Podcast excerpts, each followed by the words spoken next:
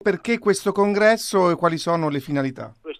Convegno è un momento di riflessione sull'azione umanitaria che deve adattarsi nella realtà e nelle nuove difficoltà di oggi. Quest'anno, il 2022, Intersos compie 30 anni. Per questo anniversario abbiamo pensato di organizzare questo congresso umanitario per riflettere sulle grandi sfide di oggi per l'azione umanitaria in un contesto dove le crisi cominciano e diventano protratte e nuove crisi si aggiungono a quelle già esistenti. Non è un eh, congresso autocelebrativo, è un eh, convegno per parlare dell'azione umanitaria e delle sue difficoltà. Facciamo proprio una fotografia sull'azione umanitaria nel mondo. Ci sono purtroppo molte emergenze, tanti conflitti, tra cui quello in Ucraina, il tema delle migrazioni. Quali sono le crisi, soprattutto quelle dimenticate?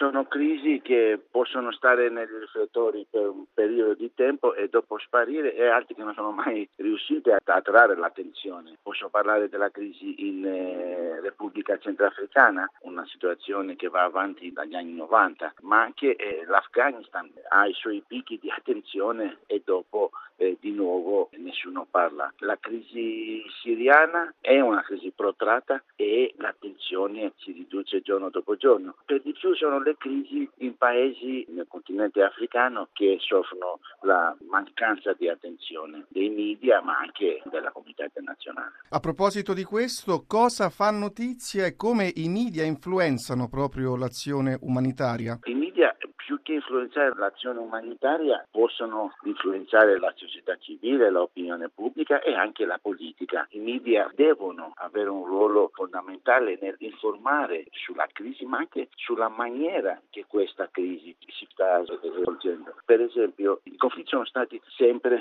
una cosa terribile, ma la maniera che negli ultimi anni si combattono i conflitti ha un impatto devastante e anche più del passato nella popolazione civile civile. I civili sono vittime e alcune volte sono anche target. Guardiamo la situazione drammatica in Ucraina, come Intersos cerca di portare aiuti, di essere proprio in prima linea accanto alla popolazione assolutamente sì in prima linea accanto alla popolazione. Questo è il nostro modus operandi. Sin dai primi giorni della guerra siamo intervenuti nei paesi limitrofi, Polonia e Moldova, ma anche dentro ovviamente l'Ucraina, insieme alle organizzazioni locali, insieme al nostro staff a rispondere a questa crisi terribile che porta enormi, enormi sofferenze sulla popolazione. Quali sono le sfide e anche le scelte da compiere per il futuro dell'azione umanitaria?